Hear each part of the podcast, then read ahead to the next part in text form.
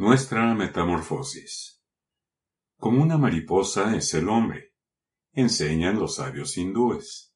Como ese poético animalillo, el hombre sufre transformaciones radicales en las distintas etapas de su vida.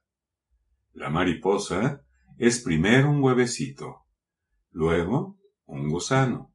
Más tarde se encierra en una crisálida para por fin salir de ella engalanada con alas preciosas y volar por los aires inmensos.